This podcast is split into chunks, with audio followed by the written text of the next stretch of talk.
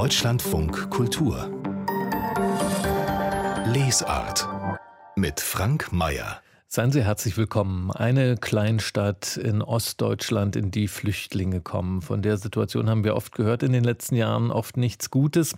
Was macht ein großer Erzähler wie Christoph Hein aus so einer Situation? Das schauen wir uns an. In einer halben Stunde etwa sprechen wir über Christoph Heins neuen Roman Guldenberg. Ihren Jugendroman Krummer Hund, den beginnt die Autorin Juliane Pickel mit einem starken Aufschlag. Der erste Satz geht so. Nachdem er meinen Hund umgebracht hat, fragt der Typ meine Mutter, ob sie am Abend mit ihm Sushi essen geht. Ja, ich sag mal so, keine einfache Situation da am Anfang dieses Buches und schuld daran ist eben die Autorin Juliane Pickel. Seien Sie willkommen, Frau Pickel. Hallo, Herr Mayer, guten Morgen. Wie ist denn dieser denkwürdige Satz, diese Situation mit dem Hund und dem Sushi-Essen, wie ist die denn zu Ihnen gekommen? ja, die ist die ist irgendwie einfach zu mir gekommen. Das erste Kapitel äh, mit dieser Situation war tatsächlich ähm, das, was mir auch als allererstes eingefallen ist, ohne dass ich so genau wusste, wie die Geschichte von da aus weitergeht. Äh, aber dieses Setting bei dem Tierarzt mit dem toten Hund, das war wie so ein Bild, das zu mir gekommen ist. So passiert mir das manchmal. Und äh, als das Kapitel fertig war, war dann auch dieser erste Satz da. Ich weiß nicht, vielleicht sollten wir jetzt dazu sagen, für alle, die sich sorgen äh, oder mitleiden mit diesem Hund, das war ein alter, an Schmerzen leidender Hund, der quasi erlöst wurde mit dieser Spritze. Also in Ihrem Buch werden nicht aus Jux und Dallerei Hunde umgebracht. Nein, um Gottes Willen. Äh, genau, das war richtig so, dass der Hund sterben musste, auch wenn die Hauptfigur Daniel das nicht so sieht. Aber genau, so war es. Dieser Erzähler Ihres Buches, der 15-jährige Daniel, der da eben in dieser Situation seinen Hund verliert, Erzählen Sie uns mal von dem. Was ist mit dem vorher passiert? Was ist das für einer? Also Daniel ist 15 und ähm, sein Vater hat vor fünf Jahren ähm, ihn und seine Mutter verlassen. Seitdem ähm, schleppt die Mutter einen chaotischen Mann nach dem anderen an. Ähm, das endet jedes Mal in einem Desaster und Daniel darf am Ende immer die Scherben aufkehren. Und Daniel vermisst seinen Vater sehr, hat sehr Schwierigkeiten mit seiner Mutter. Und ähm, sein Vater hat ihm zum Abschied eben diesen Hund geschenkt, den er wahnsinnig liebt und der nun am Anfang der Geschichte leider sterben muss. Und was man vielleicht noch sagen muss, ist, dass Daniel unheimlich geplagt ist sozusagen von sehr, sehr großen Wutanfällen. So, mhm. das ist so die Grundsituation der Figur. Ja, in dem stecken so zwei Seiten. Ne? Der ist so einerseits ein, auch ein ziemlich genauer, sensibler Beobachter seiner Umwelt, aber er mhm. hat eben auch diese gewalttätige Seite mit diesen Wutanfällen. Da zertritt er mal das Fahrrad einer Mitschülerin. Er greift auch Menschen an, muss man sagen, einen Obdachlosen einmal und er schlägt einen schwächeren Mitschüler zusammen. Mhm. Das sind so Anfälle, bei denen er selbst den Eindruck hat, dass er gar nicht er selbst ist, wenn das so über ihn kommt und wenn er dann zuschlägt. Genau. Warum wollten Sie von so einem Jungen erzählen, der an so etwas leidet?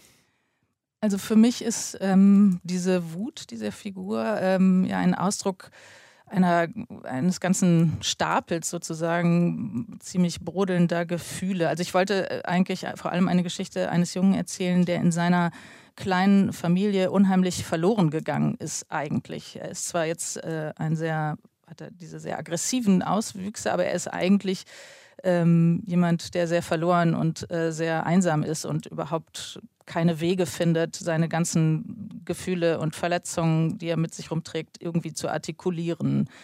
Das war, war mhm. die Grundgeschichte, die ich erzählen wollte. Und Sie schildern dann ganz anschaulich, ähm, wie sich das anfühlt, so ein sein Wutausbruch, sein Tobsuchtsanfall, wie sich das ankündigt bei Daniel, wie so eine Hitze in seiner Brust aufsteigt, wie er an zu zittern fängt, wie so ein Blackout dann naht. Wie haben Sie sich überhaupt diese Vorstellung geschaffen, was da passiert in einem Menschen, wenn sowas kommt? Also ich kann mich irgendwie, auch wenn ich keine äh, Fahrräder zertrete und keine Menschen angreife, ich kann mich immer gut hineinversetzen in so laute, kantige, starke Gefühle. Das ist irgendwie was, was ich, was ich mir unheimlich gut vorstellen kann. Und ähm, habe dann natürlich versucht, dem äh, dieser Wut irgendwie was Spezielles für genau diese Figur zu geben. Ähm, aber das, das fiel mir nicht so schwer. Mhm. Das konnte ich mir ganz gut, ich konnte mich da ganz gut reinversetzen. Also man blickt jetzt durch die Augen von Daniel auf diese ganze Geschichte. Man ist mhm. sehr nah bei ihm. Sie wecken auch viel Empathie für ihn, ähm, auch natürlich in diesen Schwierigkeiten, die er da mit sich selbst hat. Jetzt ähm, zieht das aber Schwierigkeiten nach sich von so einem Jungen zu erzählen, der seine Gewaltausbrüche nicht unter Kontrolle hat, eben wenn es um die Opfer geht, ja. Ähm, denn mhm. da gibt es Menschen eben, die er angreift, denen er Schmerzen zufügt, die auch überhaupt nicht wissen, warum geht er jetzt auf mich los, ähm, warum äh, fügt er mir Schmerzen zu. Wie, was haben Sie da überlegt, was Sie mit seinen Opfern machen, erzählerisch? Also für mich liegt der Fokus äh, natürlich eben eindeutig auf Daniel in dieser Geschichte. Ähm, was mir wichtig war zu zeigen und durchblicken zu lassen, dass er, dass ihm nicht egal ist, was mit seinen Opfern passiert. Ähm, ich, es gibt würde ich sagen, so kleine Szenen, in denen man spürt, dass das in ihm noch weiter arbeiten wird und dass er, dass er damit durchaus beschäftigt ist. Es ist erstmal seine Geschichte. Die Geschichte ist, das Buch ist zu Ende, aber die Geschichte geht ja sozusagen weiter. Ähm, aber mein Fokus lag eindeutig auf, auf seiner Geschichte und seiner Lösung auch dafür. Und ja, ich hoffe, dass es mitschwingt, dass das etwas mhm. ist, was in ihm arbeitet. Der Daniel hat eben, darüber haben wir gesprochen, schon genug eigene Probleme. Dann lassen sie ihn aber auch noch in das ja, Anziehungsfeld eines Mädchens geraten. Bei deren Spitznamen hört man schon, könnte es auch Schwierigkeiten geben. Die wird nämlich Princess Evil genannt. wer, genau. wer, ist denn jetzt diese böse Prinzessin? Was ist das für eine und welche Rolle spielt die in ihrem Figurenensemble? Also die, es ist eben äh, eine Mitschülerin, die ähm, also ja, also fast sadistische Züge hat, die andere immer äh, mobbt und demütigt, also wirklich äh, alles andere als eine Sympathieträgerin. Und äh, Daniel äh, hasst diese, dieses Mädchen zusammen mit seinem besten Freund Edgar. Die haben fast so, sowas wie eine Mission. Sie, die hassen die und beobachten die und wollen hier irgendwann alles heimzahlen, was sie anderen antut. Ähm, und es kommt dann alles ein bisschen anders. Ich will natürlich jetzt auch nicht zu viel verraten, aber nein, durch, nein, nein, äh, genau, durch, durch die Ereignisse dieser Geschichte ähm, bekommt Daniel nochmal eine ganz andere Sicht auf dieses Mädchen und einen ganz anderen Zugang zu ihr. Und das bringt dann eben alle möglichen Verstrickungen, ähm, was die Freundschaft zu, äh, zu, Edgar angeht, mit sich und ähm, ja auch an anderer Stelle. Ähm, genau, das das ist vor allem wichtig für die Geschichte, dass es ihn in unheimliche Konflikte bringt und unheimliche Ambivalenz auch äh, fördert, diese Beziehung zu diesem Mädchen. Ja, da sind dann enorme Energiefelder, die Sie da aufbauen in alle möglichen Richtungen. Das wird sehr spannend, je tiefer man da hineingerät. Das ist jetzt Ihr erstes Buch. Sie haben gleich einen richtigen Preisregen abgekriegt dafür, den Peter Hertling-Preis unter anderem. Mhm. Und einer der erfolgreichsten und besten Kinder- und Jugendbuchautoren bei uns, Andreas Steinhöfel, der hat was Schönes Schönes zu Ihrem Buch gesagt. Ich lese mal die zwei Sätze vor. Juliane Pickels Roman Erstling ist so gut, dass ich ihn zum Erscheinen in Buchform erneut gelesen habe. Warum? Weil Krummer Hund so vieles so anders macht. Seine Dramaturgie, klassische Regeln unterlaufend, ist von erfrischender Heimtücke. Schönes Lob, Frau Pickel. Erfri erfrischende Heimtücke. Jetzt ist nur die Frage, was meint denn Ihr Kollege Steinhöfe damit? ja, da müssten wir ihn selber vielleicht nochmal fragen. Ähm, ich weiß es nicht. Ich habe damit verbunden, ähm, also ich habe mich natürlich wahnsinnig darüber gefreut, ähm, über dieses Lob. Ich, was mein Gefühl dazu ist, ich habe dieses Buch unheimlich intuitiv geschrieben, glaube ich. Also da steckt natürlich Handwerk drin, aber es ist auch wahnsinnig ähm, äh, ja, aus einem Gefühl heraus und intuitiv. Und vielleicht ist das das, was das Erfrischende eventuell ausmachen könnte. Ähm, und gut, dann gibt es natürlich auch sehr viele verschiedene Aspekte. Also es ist eine, eine, ein Drama, äh, eine Familiengeschichte, es ist auch irgendwie ein Krimi, es ähm, ist tragisch, komisch, vielleicht, ja, ich weiß es nicht. Ähm, aber ja, Sie haben die Genres unordentlich durcheinander geworfen genau. und was ganz Eigenes daraus gemacht. Das meint er vielleicht, vielleicht ja. mit dieser erfrischenden Heimtücke. Ich muss auch sagen, das Buch hat wirklich einen ordentlichen Drive. Ich war gestern etwas ungeduldig mit meinem sonstigen Leben, weil ich endlich Ihr Buch zu Ende lesen wollte. das ist schön. Äh, war Ihnen das auch wichtig, dass das Tempo kriegt, dieses Buch, dass das Drive kriegt und Spannung auch vor allem kriegt? Das war, hatte ich an, gar nicht so sehr so geplant, auch dass das so dieses Krimi-Element und diese Art von, von äh, Spannung kriegt, hatte ich am Anfang gar nicht so angelegt. Es hat mir dann aber selber auch immer besser gefallen. Und ich, ich finde immer, ähm, egal welche Themen man liest in Romanen und, und wie ähm, tiefgreifend oder dramatisch vielleicht auch Geschichten sind, es ist immer gut, wenn es Tempo hat und wenn man Lust hat, wenn man wissen will, wie es weitergeht. Und ähm, das, denke ich, kommt dadurch da sehr rein. Und ähm, das ist natürlich schön. Wenn mir jemand sagt, er konnte das Buch nicht mehr weglegen, dann ist es natürlich ganz großartig. In einer Rezension zu Ihrem Buch in der Zeit stand noch was Interessantes, nämlich die größte Stärke des Romans ist aber der Mut, den vielen negativen Vaterfiguren im Jugendbuch einen positiven Helden entgegenzusetzen. Habe ich doch ein bisschen gestaunt, dass man jetzt ähm, Mut braucht, eine Vaterfigur ausnahmsweise positiv zu gestalten. Ging Ihnen das so? Brauchten Sie da Mut?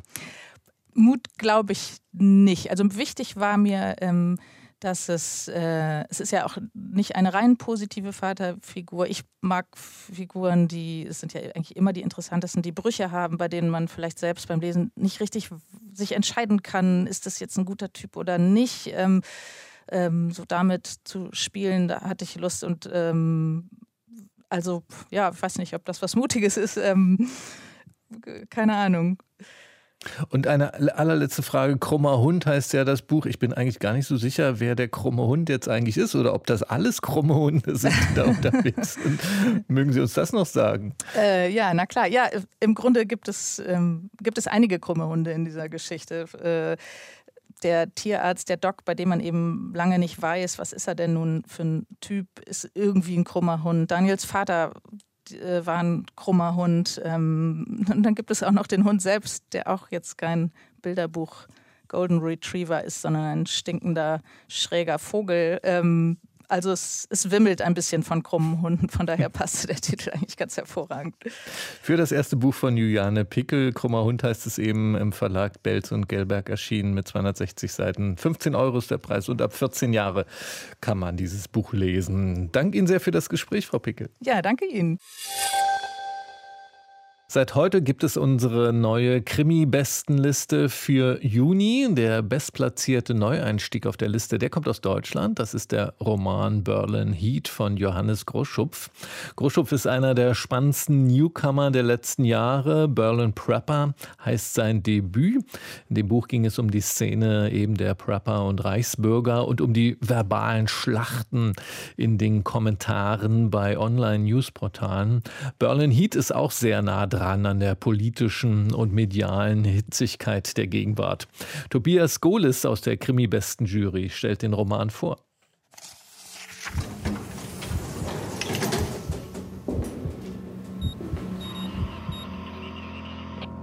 Neue Krimis. Der Roman Berlin Heat beginnt wie eine dieser larmoyanten Loser-Geschichten. Es ist der kochend heiße Sommer 2021. Corona scheint Vergangenheit.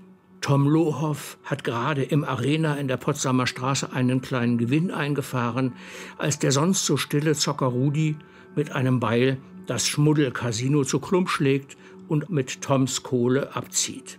12.000 Euro Wettschulden. Da kommt Tom die Anfrage zweier Partytypen nach einer ruhigen Unterkunft sehr gelegen.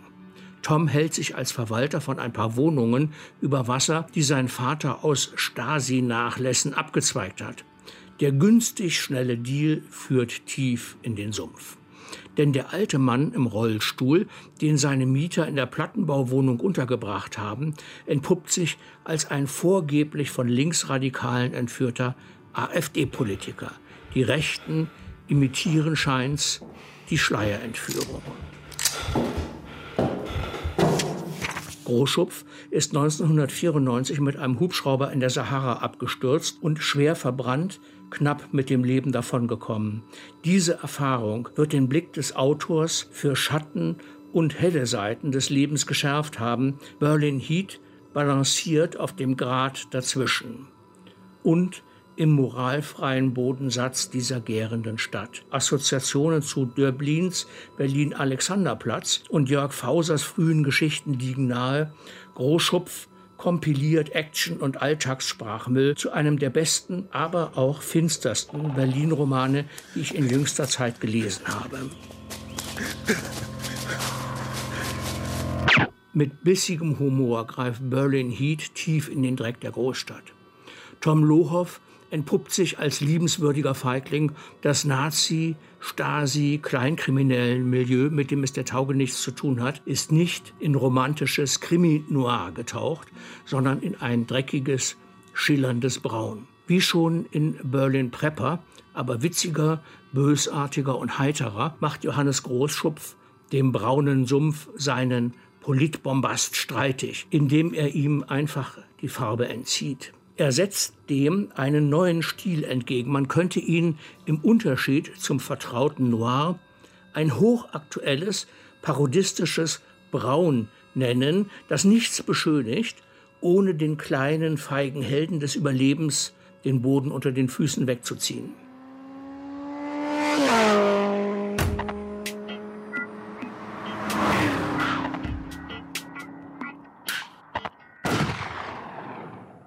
Der Roman Berlin Heat von Johannes Großschupf im Surkamp Verlag ist der erschienen und neu auf Platz 3 unserer Krimi-Bestenliste. Die gesamte Liste finden Sie ab sofort auf unserer Webseite deutschlandfunkkultur.de. Deutschlandfunk Kultur Buchkritik eine Stadt in Ostdeutschland, in die eine Gruppe von Flüchtlingen kommt. Von so einer Konstellation war seit 2015 viel die Rede. Auch durch die vielen Angriffe auf Geflüchtete und ihre Unterkünfte, zum Beispiel in Bautzen, in Freital, in Pirna, in Mirane, in Dresden und in anderen Städten.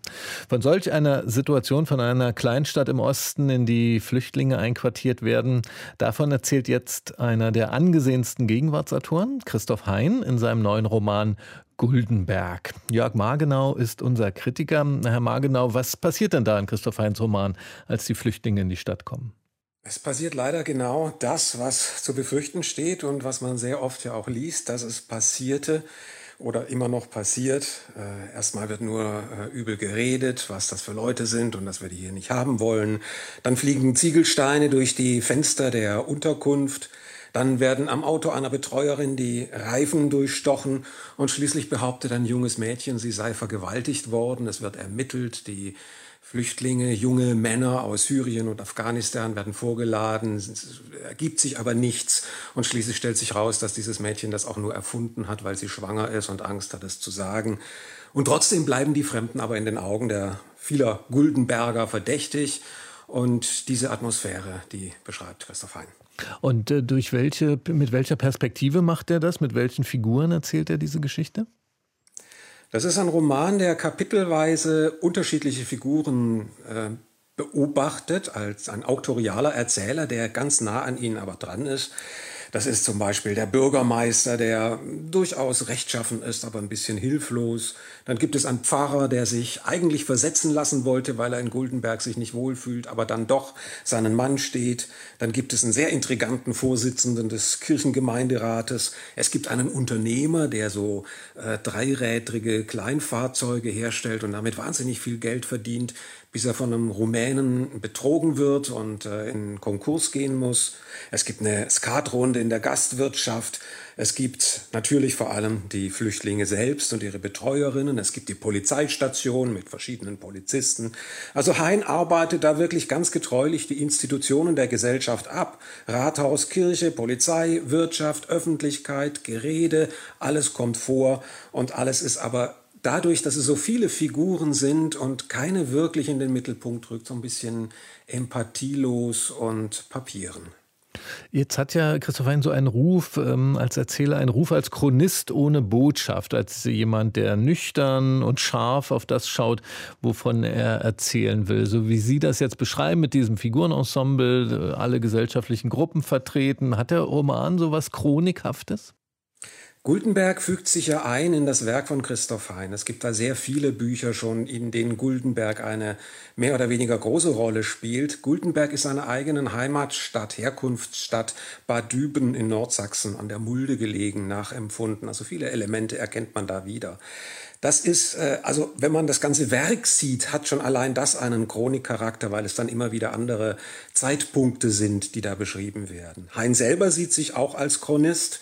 Äh, ein Chronist ist einer, der genau hinschaut, der aufschreibt, was er sieht und der es gleichzeitig aber nicht kommentiert.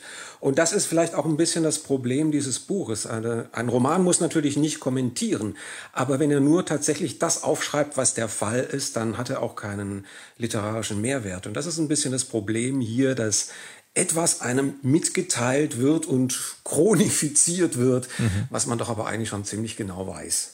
Und äh, welche Möglichkeit verpasst jetzt der Roman? Also an die Menschen richtig ranzugehen, ihre Geschichte zu erzählen, die Erfahrungen, die, die widersprüchlichen Wahrnehmungen, die sie haben, da einzutauchen? Ja, weil es ist so ein Roman der sehr guten Absicht. Er will ja kritisch zeigen, was gesellschaftlich der Fall ist, was schief läuft, wo die Vorurteile eingreifen. Er beobachtet, wie die Politik im Kleinen funktioniert. Das interessiert Hein als Chronisten. Wie wird da im Gemeinderat irgendwie Politik gemacht? Wer tut wem einen Gefallen? Wie spielt die Kirche da mit rein? Und all sowas wird schon sehr detailliert beobachtet und sauber ähm, durchkonstruiert in diesem Buch. Und trotzdem ist es ganz und gar leblos, weil all diese diese Figuren immer nur Funktionsträger sind. Sie folgen immer der Absicht des Autors, etwas zu zeigen und ansonsten haben sie überhaupt gar kein Eigenleben. Also sie werden nicht tatsächlich zu Figuren, die darüber hinaus vielleicht Liebende sind, die andere Probleme haben, sondern sie sind das, was der Autor auf seinem Reißbrett entworfen hat und sonst gar nichts. Und das macht diesen Roman dann auch wirklich so papieren und hölzern. Also ein Roman, der, der politisch das Richtige, das Korrekte will, aber literarisch scheitert. Ja, man sagt ja immer auch, äh, Christoph Hein, das ist wie äh, der Chronist, äh, so an seinem Ruf, er schreibe sehr trocken. Also dieses Buch ist nun wirklich staubtrocken. Trockener geht's eigentlich gar nicht. Ähm, das liegt auch an dieser Art von dialogischem Schreiben. Also die Leute reden wahnsinnig viel, aber sie reden immer so ein bisschen äh, gewollt und unecht und nicht jargongemäß. Und mir kam das Ganze so ein bisschen so vor wie ein Drehbuch für eine ZDF- Vorabendserie, wo man dann auch schon sofort die Gesichter der da üblichen Schauspieler äh, vor sich sieht, wo dann vielleicht Thomas Thieme als Unternehmer auftritt und Dagmar Manzel als die gute Flüchtlingsmutter. Und ohne jegliche weitere Überraschung weiß man dann, die Welt ist schlimm, aber sie ist auf überschaubare Weise schlimm, weil sie genau den Erwartungen entspricht und nicht mehr und nicht weniger. Also ein absolut rechtschaffener Roman, der aber literarisch an keiner Stelle darüber hinausgeht, über das, was er zeigen will. Das ist schade, weil ich Christoph Hein eigentlich sehr, sehr schätze als Autor und zum Beispiel seinen letzten Roman Verwirrnis ganz großartig finde. Deshalb äh, ist die Enttäuschung vielleicht auch in diesem Fall umso größer. Das sagt Jörg Margenau über den Roman Guldenberg, den neuen Roman von Christoph Hein im Surkamp Verlag ist der erschienen. Besten Dank an Jörg Margenau. Heute Abend wird es hier bei uns um Untote gehen, um Rumänien und den Dracula-Fürsten Vlad der Pfähler. Der britische Autor Bram Stoker hat in seinem Dracula-Roman von diesem Fürsten erzählt. Und die Autorin Dana Grigorcia, die nutzt diesen Stoff jetzt in ihrem neuen Roman, um von der Gegenwart zu erzählen. Es ist ein Gesellschaftsroman und das Buch handelt eigentlich vom revanchistischen Ton in der Gesellschaft. Vom revanchistischen Ton, mit dem wir Begebenheiten aus der Vergangenheit bekämpfen, verurteilen und damit eben mit diesem revanchistischen Ton genau diese Vergangenheit, die wir bekämpfen, in die Gegenwart hinüber retten. Also diese bittere, verbitterte Ton in der Gesellschaft, den ich nicht nur in Rumänien höre, sondern auch in Amerika, als ich auf Lesereise war, eben dieses Verurteilen, dieses Schauen, wo, wo kann man womit Profit schlagen, wiederum der harsche Ton der Guten.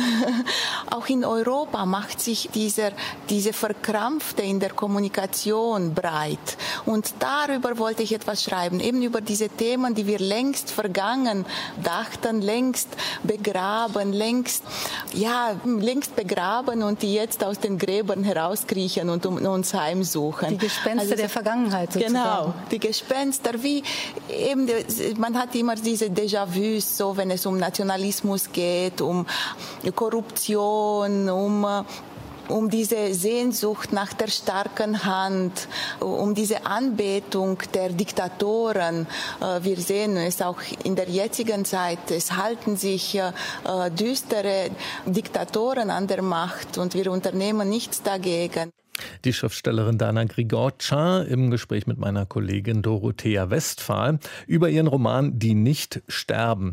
Dieses Gespräch über die Untoten in Rumänien und anderswo, das können Sie heute Abend um 19.30 Uhr bei uns hören in unserer Reihe Blaues Sofa. In der Reihe haben wir vor kurzem auch mit, gesprochen mit Benedikt Savoy, mit Shida Bazia, Wolfgang Schäuble, Johnny Pitz, Alexander Osank und vielen anderen. Die Gespräche finden Sie in unserer App der DLF Audiothek. Da gibt es eine eigene blaues Sofa-Seite.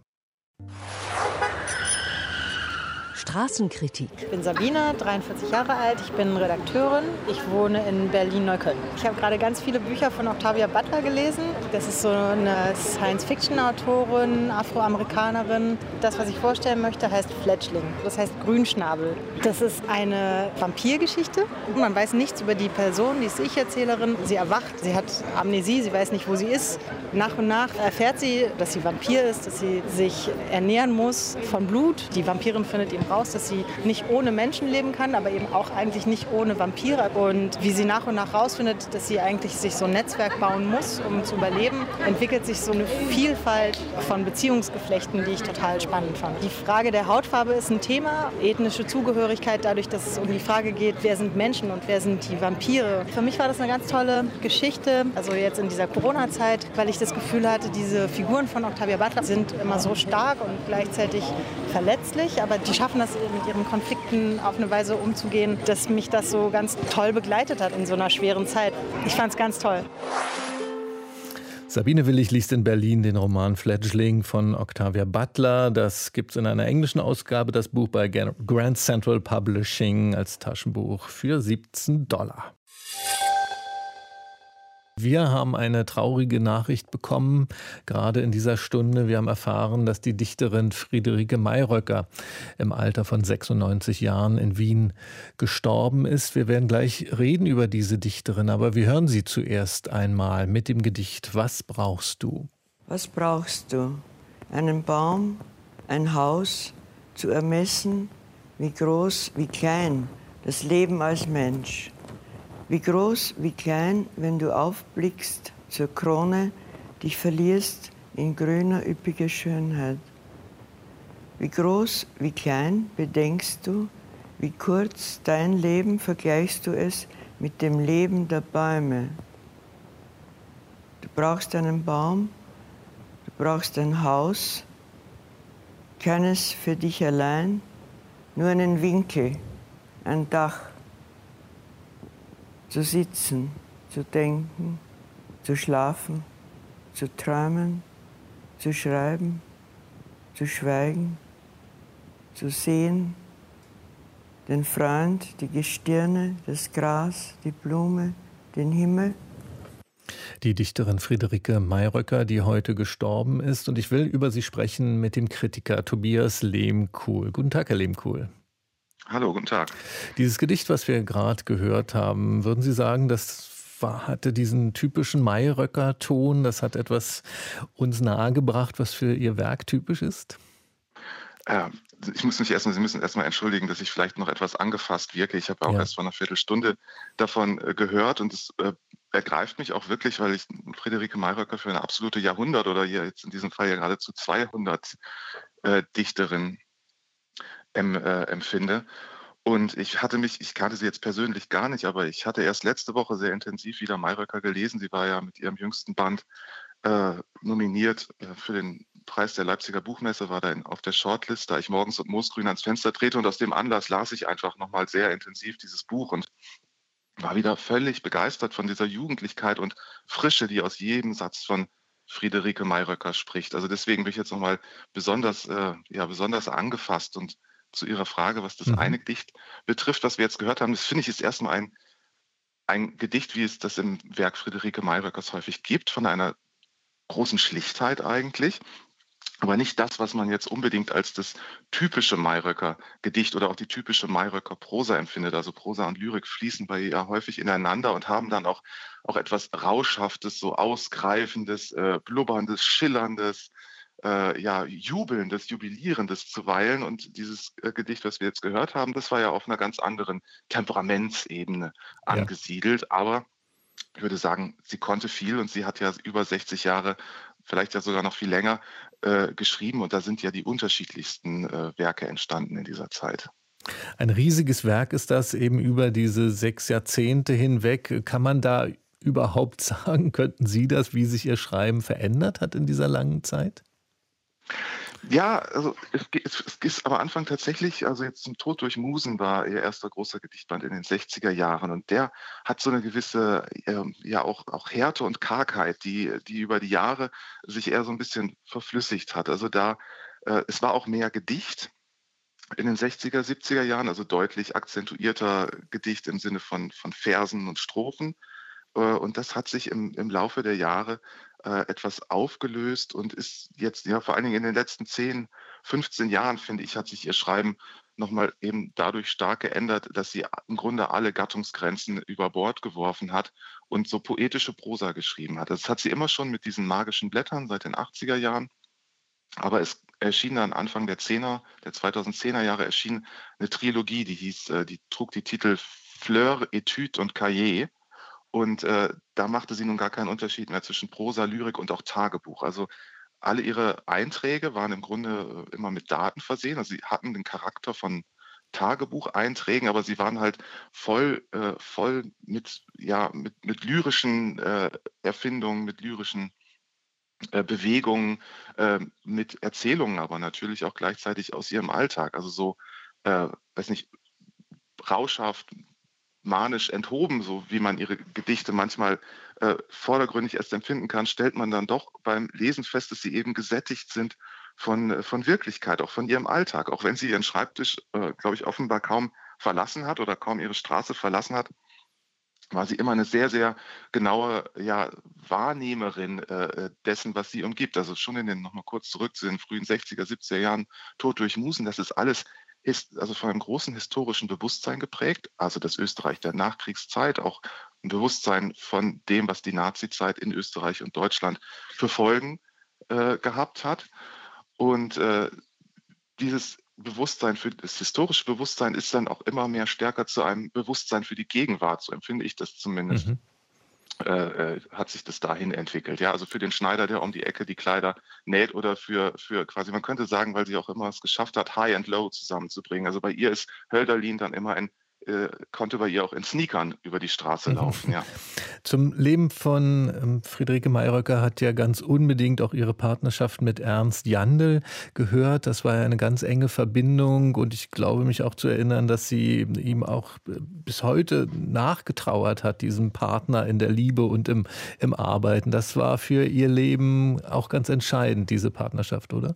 Ja, muss sagen, also die, die Trauer über den Tod Ernst Jandls war äußerst produktiv für ihr Schreiben. Ja, so komisch das klingt, aber sie hat äh, ein Requiem auf Ernst Jandl geschrieben, ihr Prosaband und ich schüttelte ein Liebling geht auch auf diesen Tod zurück. In ihren Gedichten ist sie immer, immer wieder auf, auf Ernst Jandl zu sprechen gekommen, obwohl das Schreiben von Ernst Jandl und Mayröcker sich immer sehr, sehr unterschieden hat. Und es ist auch übrigens interessant, dass Mayröcker ja große Figur ist, auch für die, für die Dichtergeneration, die nach ihr gekommen sind. Also immer großen Einfluss hatte, schon in den 80er Jahren zum Beispiel auf Thomas Kling, in den 90er Jahren auf Marcel Bayer oder auch jetzt auf, auf Marion Poschmann. Also alle würden sagen, Mayröcker, das war womöglich die entscheidende Dichtergestalt.